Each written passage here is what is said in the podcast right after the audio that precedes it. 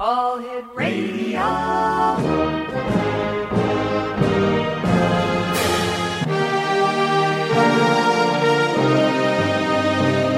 Welcome to the X Zone, a place where fact is fiction and fiction is reality.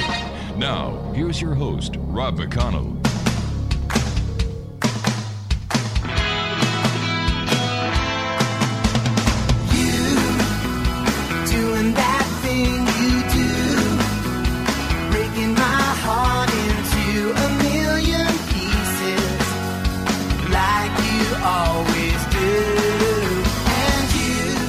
And good evening, one and all, and welcome to the X Zone. I am Rob McConnell, and for the next four hours, I'm your host and your guide as together we cross this time space continuum to a place that I call the X Zone. It's a place where people dare to believe and dare to be heard. It's a place where fact is fiction and fiction is reality. And the X Zone comes to you Monday through Friday from 10 p.m. Eastern until 2 a.m. Eastern, right here on the X Zone Broadcast Network, Talkstar Radio Network, Mutual Broadcast Network, Simul Radio, and Simul TV, and our fine family of broadcast affiliates right around the world. If you would like to uh, send me an email, xzone at xzoneradiotv.com on all social media sites, Xzone Radio TV. And for our broadcast schedule of our X Zone Broadcast Network, that is Broadcast 724 365, with our compliments, including our very many fine shows that we have, visit www.xzbn.net. My uh, first guest tonight, Exonation, is Dr. Betty Kovacs. She earned her doctorate at the University of California, Irvine, in comparative literature and theory of symbolic myth, uh, mythic language. She served many years as chair and program chair on the board of directors of the Jung Society of Claremont in California and sits on the academic advisory board of Forever Family Foundation. She is author of Merchants of Light The Consciousness That Is Changing the World. It's the winner of the Nautilus Silver Book Award and the Scientific and Medical Network 2019 Book Prize. She has also written The Miracle of Death There Is Nothing But Life. She speaks to national and global audiences through webinars, media interviews, and keynote presentations. Her website is www.kamlak.com. And joining me this hour is Dr. Betty Kovacs. And, Doctor, welcome to the Zone. Thank you so much. Tell us, uh, where did your journey begin, Doctor, in, uh, in the field of the light, death, mythic, and so on? Well, I had always been interested in whether there was anything beyond materialism. I certainly didn't know and had no evidence of knowing for years, but I somewhat fell into studying mythic and symbolic language because I was interested in dreams, and I had become interested because of Carl Jung, uh, the Swiss psychiatrist. Yes. So I I paid attention to my dreams, and there were indications in the dreams of something so much larger than the consciousness of everyday life, but still, I didn't know where to go with it. So I really began to research to see what had my ancestors experienced, what had their experiences been, and how might my, my dreams, what I saw in my dreams, relate to their experiences. So then that became a, a long life of studying mythic structures because I came to realize, and again, I, I learned this from Carl Jung, that a sacred text is not a sacred text because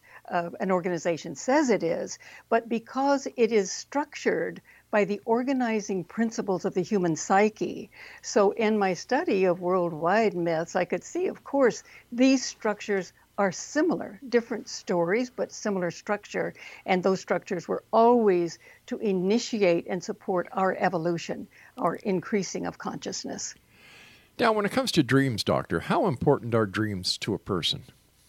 Well, I think they're very important because they are created out of the human psyche or soul, and they do give guidance. Uh, although that th- sometimes there are dreams that you feel there's really nothing there, and that maybe Yeah. I ate too much the night before, and that may be true. But when we have a big dream, we know it because the feeling structure is there, and I've had dreams that were profound, but I didn't really understand uh, for many years later. Uh, just for a quick example, Okay. uh, in Miracle of Death, I talked about my son's uh, death and Yeah. my husband's. But I had a dream when I was pregnant uh, with my son that was had so many elements that I did not understand until the event had taken place. And even after his father's accident, then I could understand that dream better. And for two years before our son's death, I dreamed of his death, but in symbolic ways that I could always think perhaps it meant something else. But uh, when after he died, I could see that my psyche was taking me step by step through a, an, an awareness that his death was coming. And I grieved in those dreams. And I know that that helped me uh, to to bear his death when it did happen. I had already, through the dreams, gone through it to some degree. So they're helpful in in that kind of way, but they also help us to realize where we are in our development and where we need to go. How does a how is a dream able to foretell what is going to happen in the future? Well, I think that's one of the most difficult questions. But uh, my feeling is it's not determined. Nothing is determined. But the dream is in a timeless universe, or as the visionary world has told me many times, everything in the universe, everything is now. It's all happening simultaneously. It's now. And that's so hard to understand that it doesn't quite make sense. But uh, I, my son, also at 12, had a dream of his death, and he saw himself in a hospital, which he was in a trauma center. He saw himself in that trauma center. He was up above looking down at his dead body. Actually, I'm sure it would have been dead had it not been on machines. And uh, and he said, and then there was a dark space, and then it shifted, and he was on the other side, and um, that was such a powerful dream. And then the year of his death, he had it again, and he saw that he had died uh, through a huge crash. It was just a huge blow, and then he saw himself in the hospital again, and then he left that body realizing that was not him anymore and shot through the cosmos passing planets and suns so fast he said that they popped. But i think that uh, that was not determined either. I didn't feel that it was determined. I just think that again i had to go back to the the statement that always occurred and that was that in the universe there is only now If that is the case, doctor, then why did your son have to die? Well, you know, there, I think there are always many reasons for our deaths, mm-hmm. but we felt and we experienced, my husband and I experienced his consciousness after he died.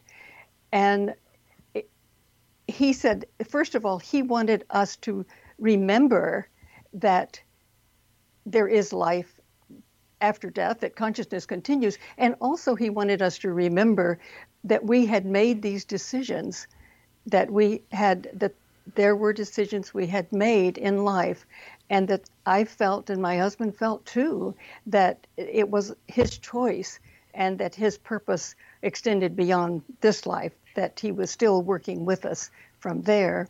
And my husband was not interested in these things Right. before Pishti's death, but when he started having the experiences, he said to me, I, I had no idea what you were talking about, and I will never look at the earth in the same way again.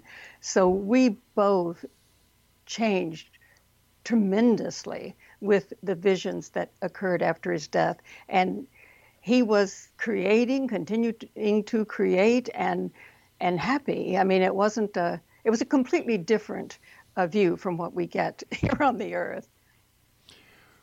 Many other many, many other professionals believe that when we have or when people experience the feeling of a consciousness around us, that this is just a normal part of gr- the grieving period, and how one grieves because they don't want to acknowledge or they don't want to face the reality that someone has actually gone, that their consciousness remains.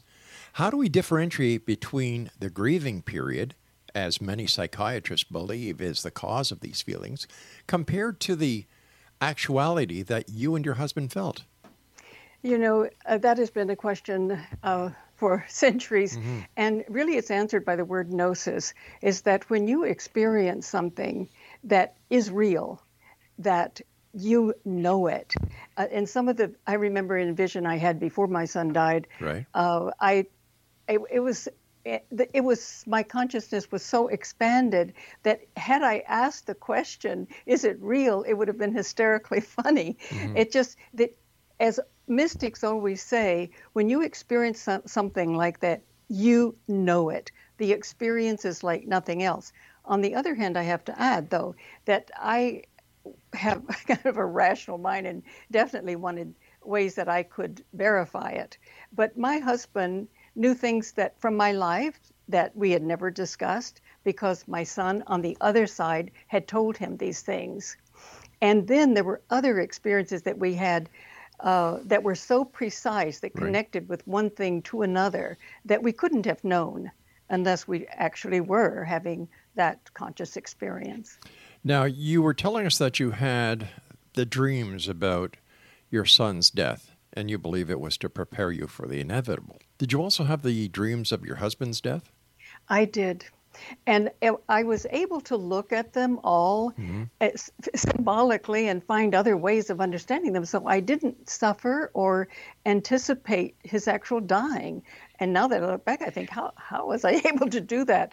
But symbolically, we don't know sometimes. It could be literal, mm-hmm. something mm-hmm. that might literally happen, or it could be a symbolic uh, story that we need to understand. So it. All right. In the case of your husband and your son's uh, passing in these horrific automobile accidents, having had the premonition during a dream, did you do anything, or was there anything you could have done with the knowledge of the accident coming to prevent that accident from happening and to extend the life of your husband and your uh, son? Yes, that's what we always, you know, want to do. Mm-hmm. But as I said, I did look at it symbolically, and and I didn't worry about it.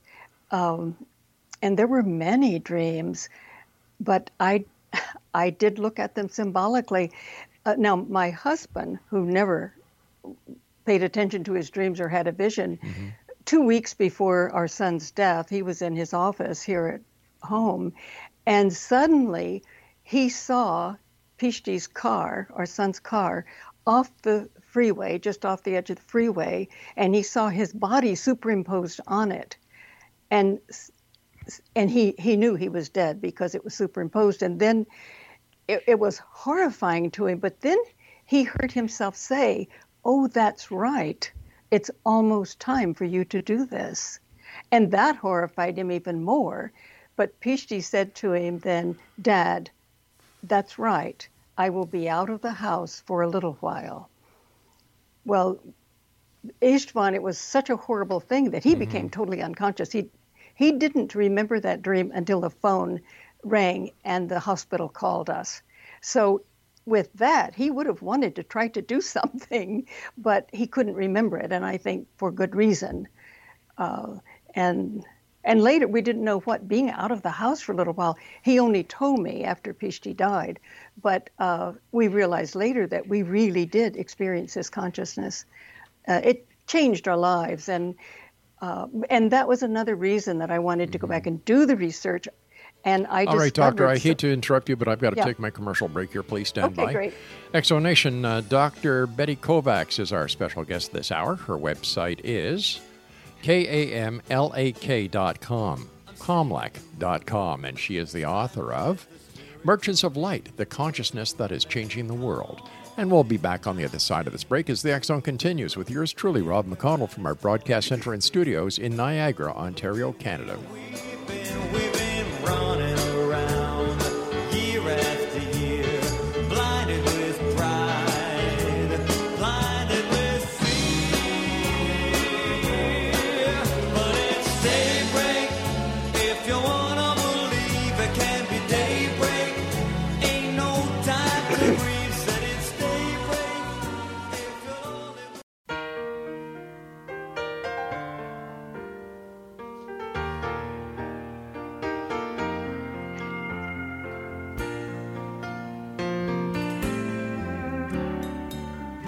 Everybody likes a celebration. Happy music and conversation. I'd be lying if I said I didn't have the blues. In the corner, there's a couple dancing.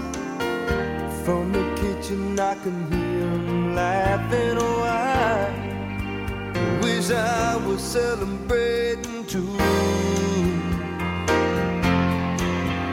I know, this night, this night won't last. And welcome back, everyone. Dr. Betty Kovacs is my special guest of this hour. The website is kamlak.com. And uh, Dr. Kovacs is the author of Merchants of Light, the consciousness that is changing the world. And where is your book available, Doctor? It's available at all places where books are sold, as well as the uh, Kamlak website. Excellent. Do you think that our lives are predestined? No, I don't. Uh, I think that we are creative beyond anything we have been taught to believe about ourselves. And that's one thing in my research I certainly discovered that uh, our ancestors around 40,000 BCE discovered techniques that would shift consciousness into a much higher state. And out of those experiences, they developed cultures shamanic, mystic, and scientific culture. So science was way before uh, we think it was existing. And it was a, a complete science of both the outer world of matter and the inner world of consciousness. But I think that what we realized in the shifted state of consciousness is that uh, we are creative, it is not determined. I think we may make decisions on the other side, uh, and then, of course, we have to see how they play out Sure. here. But I don't at all, I, at least I can't say from my experience, have I ever sensed any sense of determination. Where is the other side that you speak of? Well, I I guess it's uh, here, there, and everywhere. I mean, it's not so much a there as a, a state of consciousness. But, you know, through quantum physics, we know that there are many dimensions of reality. But how do we how do we know that? How has it been proven? I hear this a lot, but up until this time, no one, no quantum physicist, no no scientist can actually show proof that there are multiple universes. There are theories, but when push comes to shove, there's no proof. Well, yeah, I guess it's what we need for proof. Now, from the inner experience, of course, the proof is the experience. But from the quantum physicist position, he has, they have discovered, uh, for instance, a quantum field, which they describe exactly as a, a, a mystic would describe. It's so interesting because in my research I found this very, very interesting that the mystic will have an experience and he describes this quantum field in which it is a field of all fields and he describes it, gives it characteristics. And then when you read from the quantum physicist, when they describe the field, it's very similar. So that strikes me as a form of evidence that's very convincing. But since I'm not a physicist, I can't say more about how Right. they have arrived at their theories. But isn't that the same as in the in the Bible when when Christ says that he is the alpha and he is the omega, he is all encompassing? Isn't that the exact same thing that quantum physicists are claiming that there is this unified field?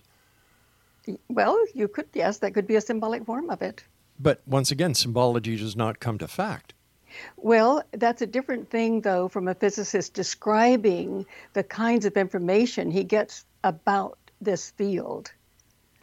You know, I think, and when uh, he could describe it in his own way, or then the mystic could describe it by using that quotation which you gave of Jesus. It's uh, symbolic language is one way, and it's not what the rational mind wants. But the physicist can give, I think, uh, quite a bit of evidence about the existence of these fields because of the effects of the fields. Would it be safe to say that a mystic is a dreamer? Well, a dreamer certainly would dream in symbolic language, partly at least. A mystic it's a little bit different. There are two definitions, really, of mystic. One is simply a person who works with symbolic language. Another one is that the person has experiences beyond both the rational and the symbolic levels of consciousness. It goes into that ideal, pure state of consciousness in which there is nothing but everything, is the way the mystics describe it.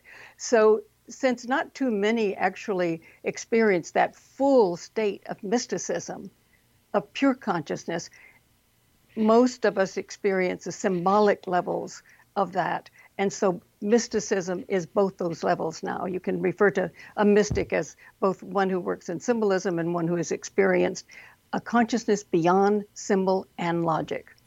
Isn't it also true that mysticism, uh, mystics, and other dreamers and philosophers have been said by many outside of the mystical world that this is their way of escaping reality, to giving reason where no reason is other reason could be found. it, that's, that would be from the rational position. Uh, but once you've experienced it, you know that you're experiencing a reality that's far vaster. And all mm-hmm. mystics mm-hmm. say that. Many who work in symbolic language know that because they've experienced it. Uh, I think that I had said earlier, I'm not sure that at 40,000 BCE, our ancestors developed techniques of shifting yeah. consciousness from the ordinary to the higher state. And when they were in that higher state, they were aware of everything was different. It was looked at every, I mean, they would say, oh, my, no, we're not escaping. We are going to a much vaster consciousness. So when one has experienced these things, just as my husband, he didn't know. In fact, I tried to tell him something one day and he was reading the newspaper, not a good time to try to tell him. Mm-hmm. But he obviously kept looking back at the newspaper and he said to me, You know, I know what you've experienced. I, I trust you. I know you. I know that you've experienced that. But I've never had anything like that. And I just can't come, I can't deal with it. I don't know what it is. And I think that's exactly what happens to us. It's it looks like we might be trying to escape reality, but when we've had the experience, it's just like he said, I will never look at the world in the same way. So mm-hmm. he would never think of escaping. It was like something that transformed him totally.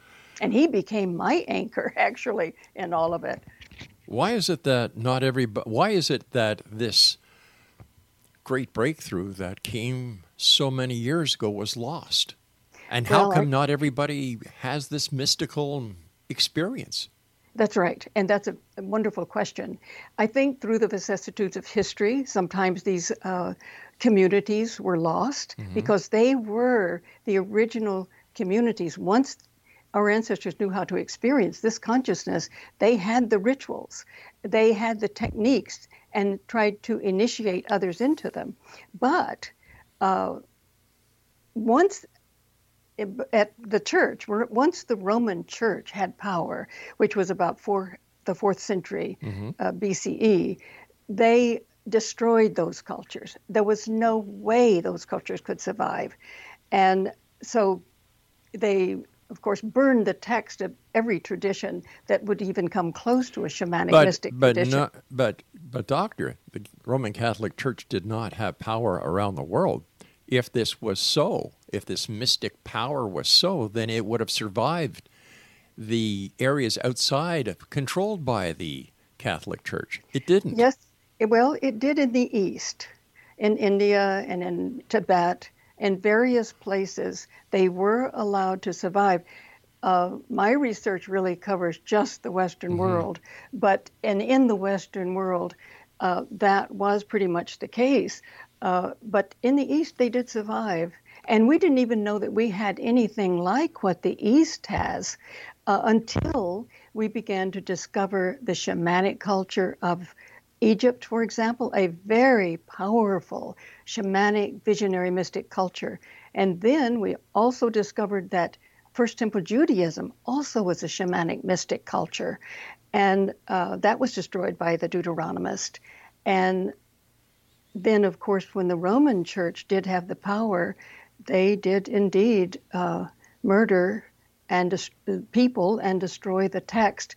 And it was even because of the Roman Church that uh, that we have materialistic science because they would not allow the shaman, mystic scientists, let's say of the 17th century, for example, uh, in, during the Rosicrucian Enlightenment, as it's called, mm-hmm. they wouldn't uh, allow them to study the inner world. They were, but they completely were destroyed. And when the Royal Society of England for the Study of Science developed, after that, uh, they could not study anything but matter. And that is why we had the horrible centuries of a materialistic science in which we are nothing, we have no meaning, no purpose, we're a fluke of nature. Mm-hmm. And thank God with quantum physics, we're going beyond that. Hopefully. Oh, yes, I, yeah, yeah. Hopefully, because hopefully. nothing is certain, especially since quantum physics is based on theory. Well, I wish I were a quantum physicist so that I could speak uh, truly intelligently mm-hmm. about that, but they they have some pretty good evidence, let's put it that way. if this was the way it was way back when, even though there was suppression, alleged uh, suppression by the different uh, religious philosophies that did not believe in mysticism, what proof do we have today that it really did exist to the extent that you claim it did? Well, that's what my book is about, and I tried to give that evidence in the book, mm-hmm. starting mm-hmm. with the cave cultures. Uh, there's evidence now that there were rituals within those cultures, mm-hmm. uh, and we see the shamanic uh, ritual evidence in in uh, the caves. I think one of them is Lascaux, where we see the shaman and the bison and the other elements of shamanism there. There's also evidence that they worked with sacred plants uh, that uh, early on, and that that shifted them also into altered states. But I think I mentioned, I'm not sure about the rituals, how they the repetitive rituals can uh, trigger the brain to produce a slow brain wave that integrates the various brain components, and that means the heart. Uh, and that is one of the real problems is that we have these various brain components, but we've lost knowledge, what we did have, of how to integrate them, techniques to integrate them. And you know that Carl Sagan said that the hallmark of a successful, long lived civilization mm-hmm. may be the ability to uh, achieve a lasting peace among the uh, uh, various brain components. And what we did is that uh, after the church had stopped any uh, uh, activity, a known activity, of course, they all went underground, is that um, uh, after after that happened, we could not we severed ourselves from the rational from the rational brain severed itself from all the other brain components, and we no longer remembered that the heart is a brain component. It's 100 times stronger in its electromagnetic field and it gives many frequencies once it's entrained with the brain to the brain and triggers the uh, prefrontal lobes to give many frequencies to the heart and the brain. So we lost that knowledge. And I think that when we do entrain the heart with the other components mm-hmm. uh, and not sever just this rational brain from it, that's been our problem. And having had science back us up on that, because science could only study the material world, and they said there's nothing to experience. And so we lost all of the techniques and really the knowledge that the heart must be connected to the other components and the other components must all be integrated. All right, stand so, by, Doctor. I've got to take my news break at the bottom of okay. the hour. Exonation, Dr. Betty Kovacs is our special guest. She is the author of Merchants of Light. The website is kamlak.com. This is the Zone. I am Rob McConnell. Send me your thoughts. I love getting your emails. Love some of the comments. If you've got a guest suggestion, please send it to me. Xzone at xzoneradiotv.com. I'll be back after this news break. Don't go away. From the kitchen, I can hear laughing. Oh, I wish I was celebrating too.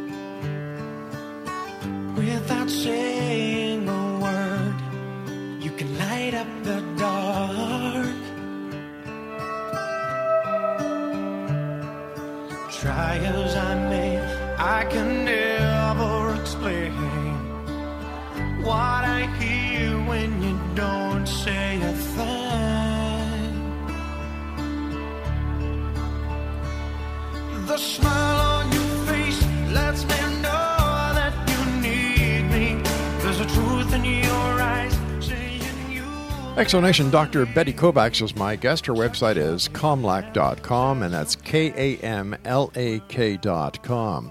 Uh, doctor, what was the major discovery that you made while doing research for your book, Merchants of Light? Well, the major the major discoveries were about the ancestors from 40,000 BCE discovering that their ordinary consciousness could be elevated through certain techniques and that it opened the universe for them. Uh, we don't have that much information from the cave cultures, but we do have from the San Bushmen uh, who in the Kalahari Desert.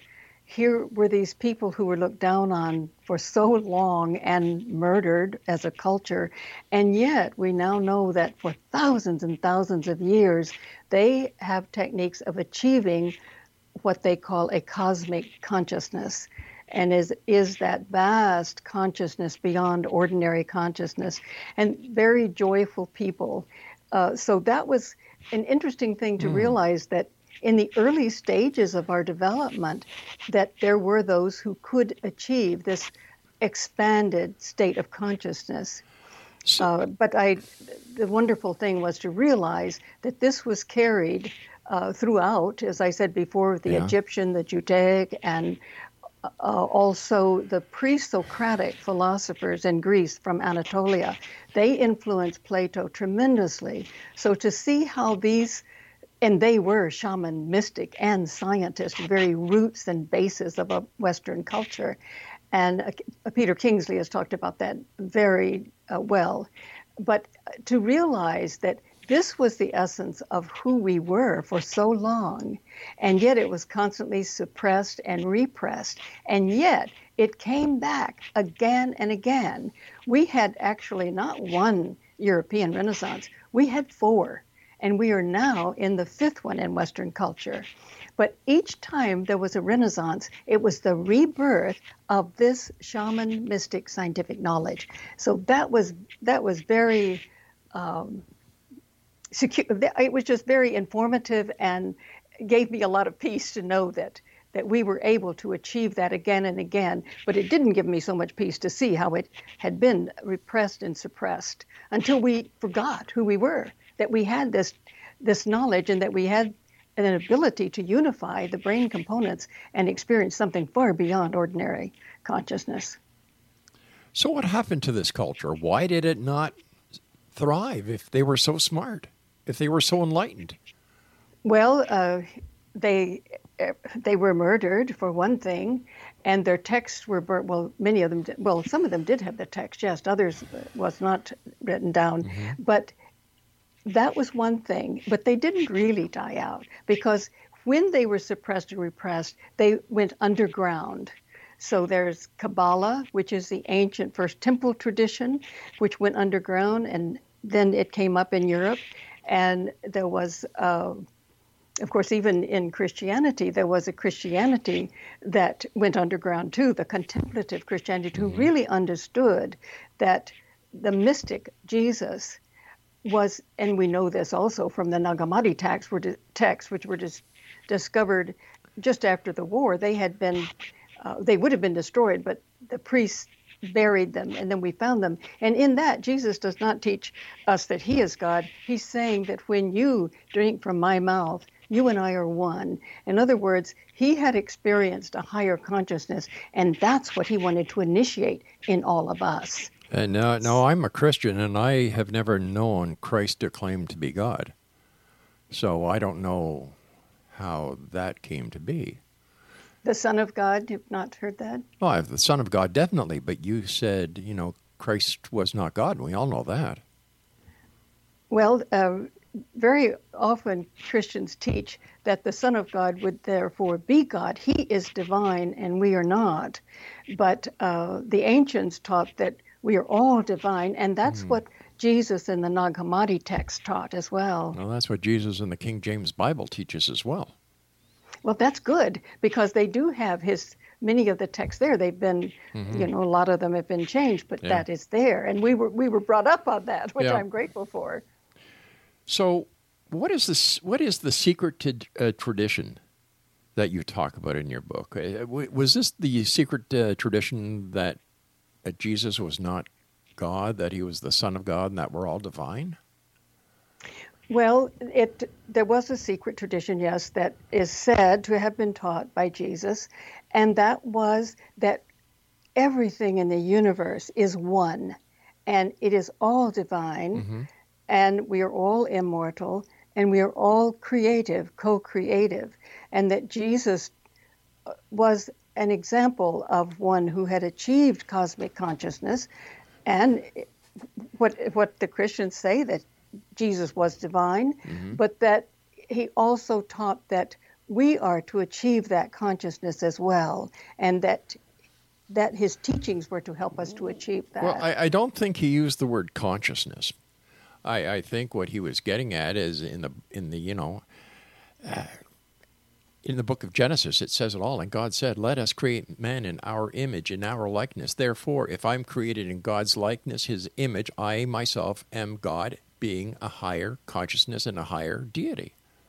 Yes, that does come through Yeah. uh, the Bible in many places. On the other hand, we are also told that we are nothing. you know, well, that- who who says we're nothing? Well, you know, in the story that the Deuteronomist told of the tree, is that uh, we are condemned to dust. From dust we came, Yeah. to dust we will go, and that the earth is cursed. We are cursed because we ate of the tree. This, by the way, is a complete inversion of the actual mythic uh, symbolic tale. Yeah. But it was to control us, and uh, and you know, I certainly that's a tradition within Christianity, and it's wonderful that you have had the tradition that is, uh, I would think, much closer to that secret tradition. Well, there's nothing secret about it. I'm an Anglican, and this is what Anglicans believe in. That's good. You know, that's the- no good. no secret, no secret at all. Um, Well, the contemplative Christianity certainly lives that uh, secret tradition. It was secret in Jesus' time. Uh, that was he taught to the disciples of how to shift into that state of consciousness. Uh, but uh, you know, it, there were, uh, for instance, at uh, uh, the cathedral uh, at uh, Chartres, they from 1000 uh, had an incredible uh, wisdom school in which that was exactly what was taught.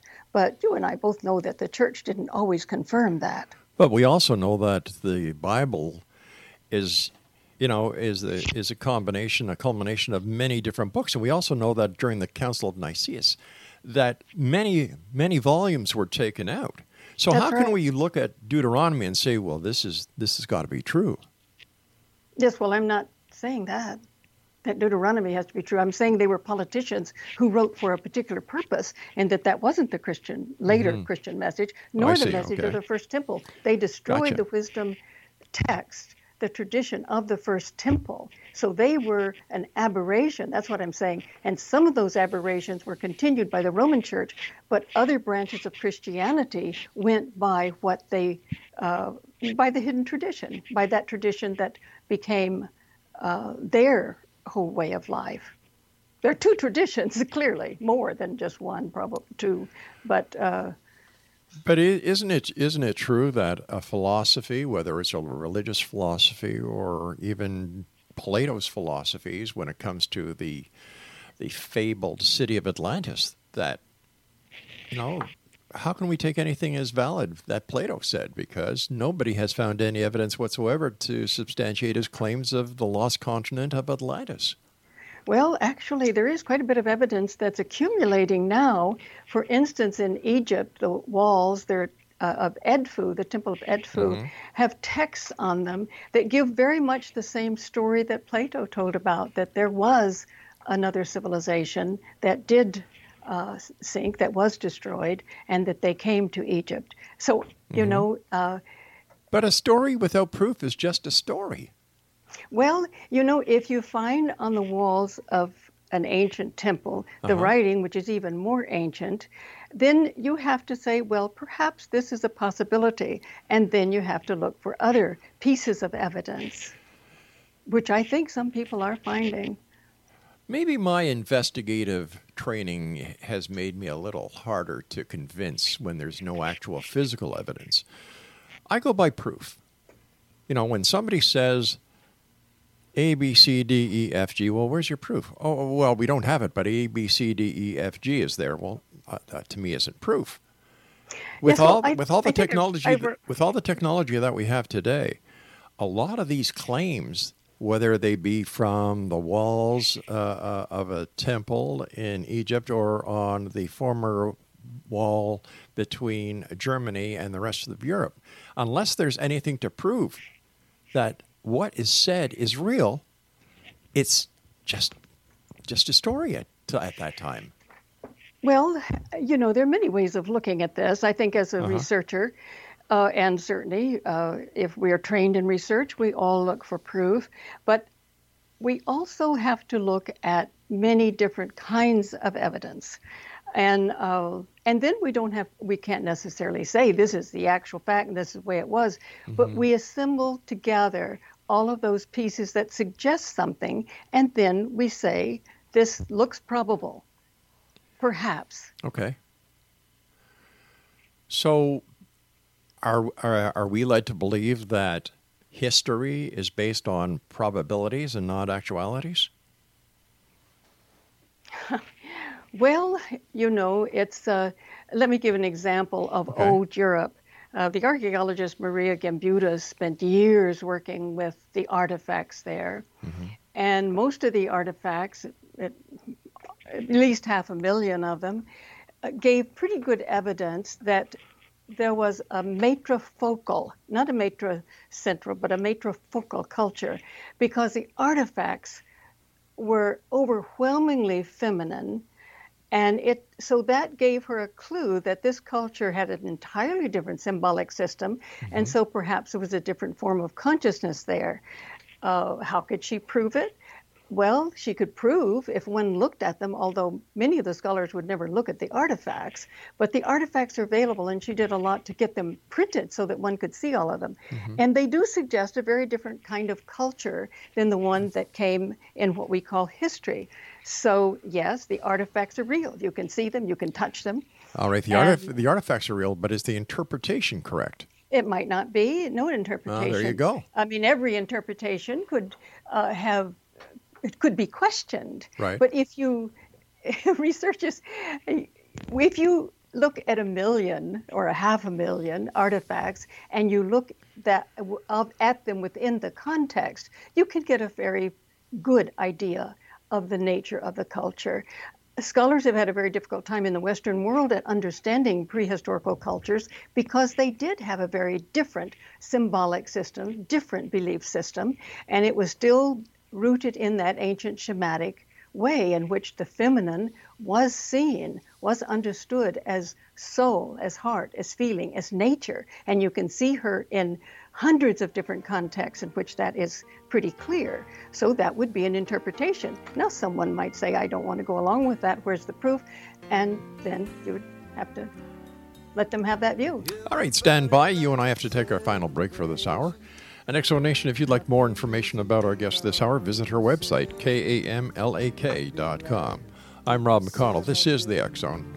And we're coming to you around the world on the Zone Broadcast Network, Talkstar Radio Network, Mutual Broadcast Network, and on Simul Radio and Simul TV. We'll be back after this break. Don't go away.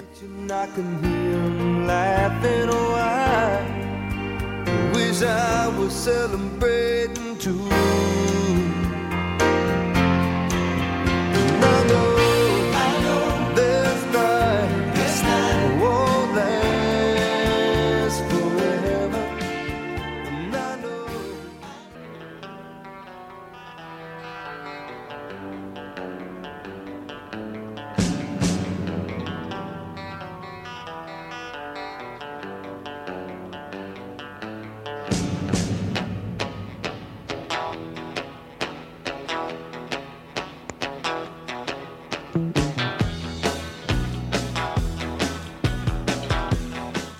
And we're back. This is the Zone. I am Rob McConnell. Don't forget, you can find out all about the great programming we have available for you 724 365 on the X Zone Broadcast Network at www.xzbn.net.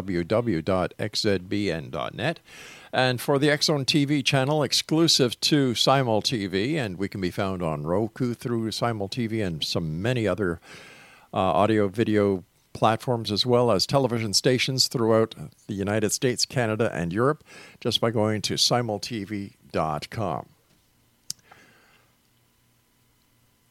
In your opinion, what is the blueprint for our consciousness evolution, Doctor?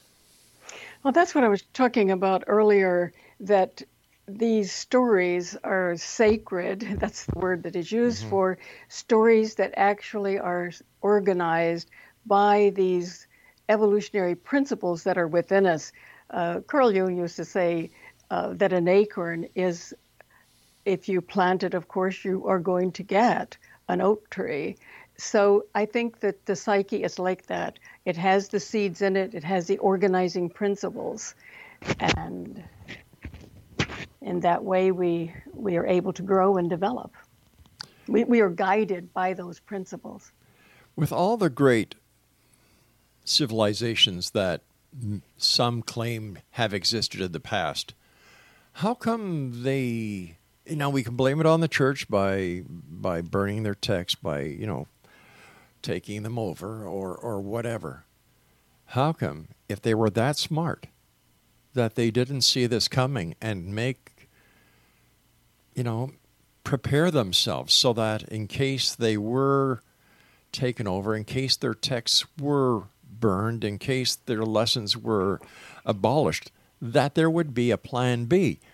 Everybody knows when you have a plan A, you have to have a plan C, D, E, and F. And yet these these these cultures that apparently were so much superior, they didn't.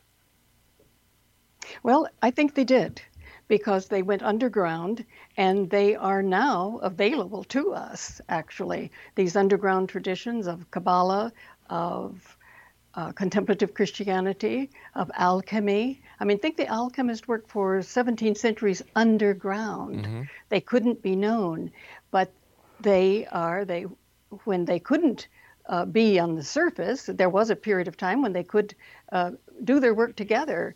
But when that was no longer possible, they went underground and they are still in existence. So they did have a plan. Did it work?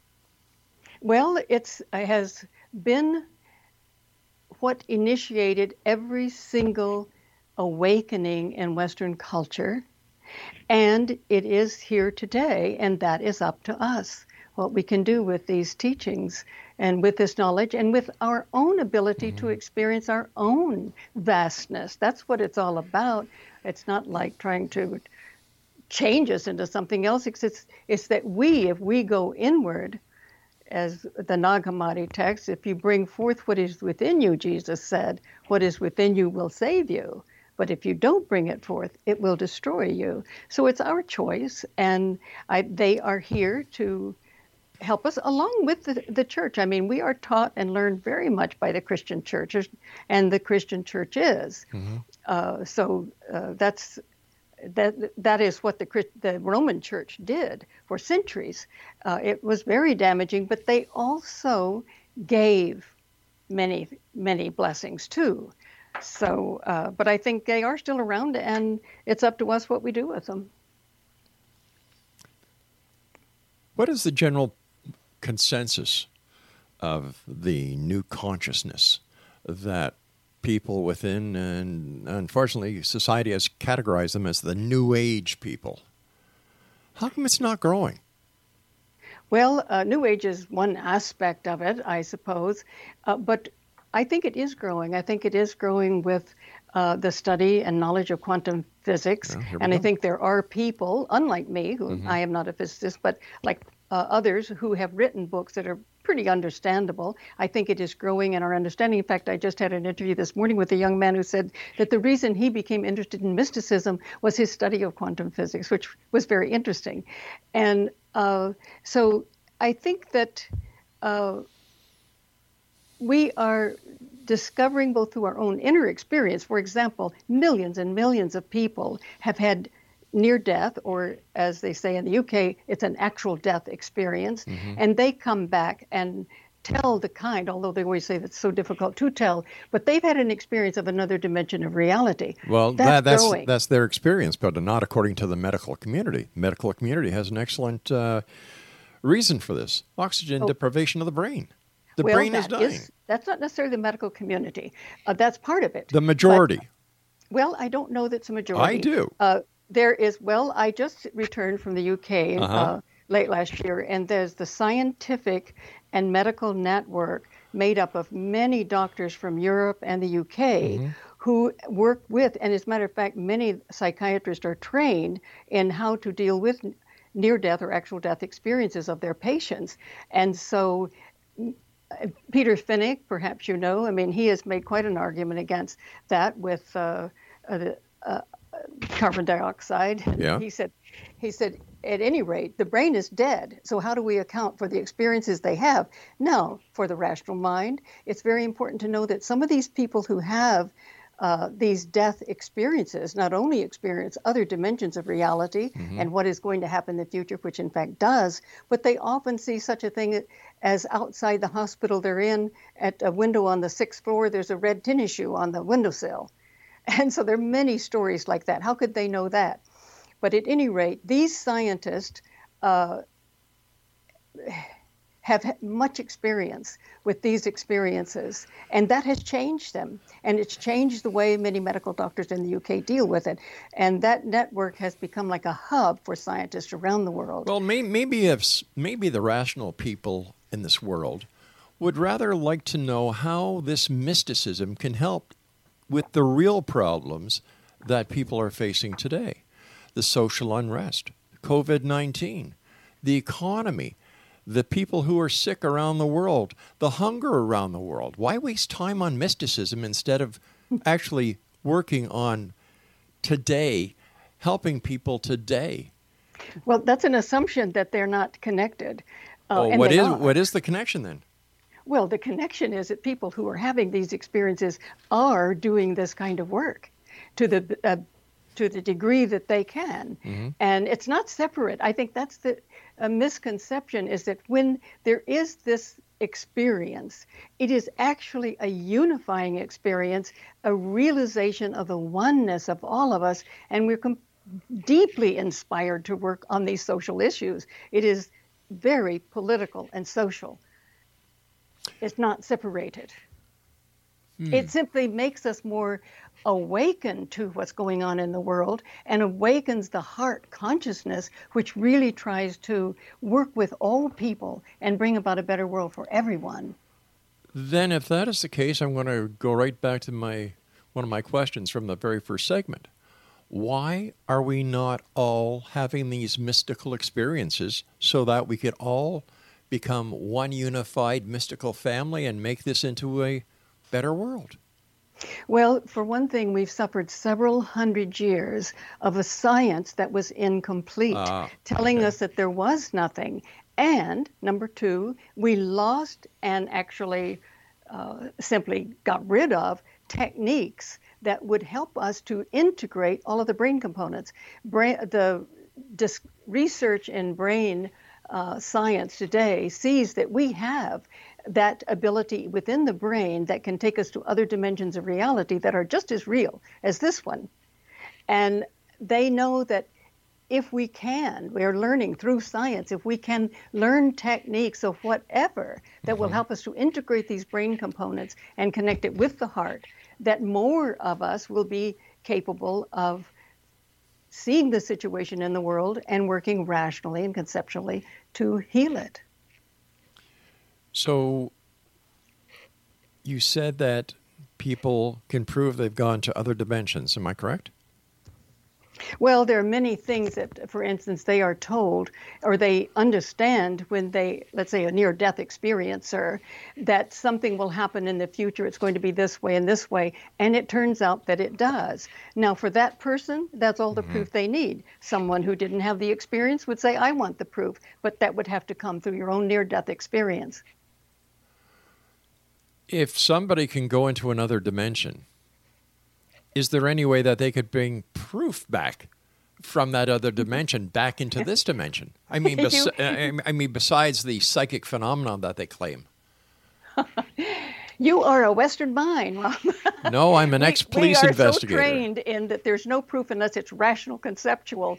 These people would say many of them come back with abilities uh, as? that they didn't have before. Such as? And they've had the experiences with loved ones. On, for instance, in my own experience, and with my husband, who certainly Mm-hmm. wasn't on the same road I was with this kind of experience, that there was no question in our mind. We did not need the rational mind's proof. That's because it ha- that's because it happened to you. That's the point, Robert. It's exactly But the that point. doesn't mean Is it's real. Everybody that doesn't mean it, it. that doesn't mean it's it's it's a real thing. It means it's real to you. That's that is a reality. Yes. So And that's a basically, so basically, if it's real to you, then it's real, even though it may not be real to the rest of the world. Well, it's interesting because those who have experienced realities Mm-hmm. in other dimensions are at home with millions, millions of others who have had similar experiences. So they know when they talk with each other, yes, these are what we uh-huh. experience. And when they tell others who have not experienced that, then they remain open to the possibility, especially since millions of people are telling them about it. And there have been so many connections with medical doctors in the UK who are aware of these situations and work with them that they see that there are things going on which do give proof of the kind that the rational mind particularly appreciates. So it's it's just like the people who claim to see UFOs. They claim to see Bigfoot. They claim to see uh, flying saucers. They claim to see lake monsters. They claim to see ghosts. As long as they see it, they can believe it. Therefore, it's real.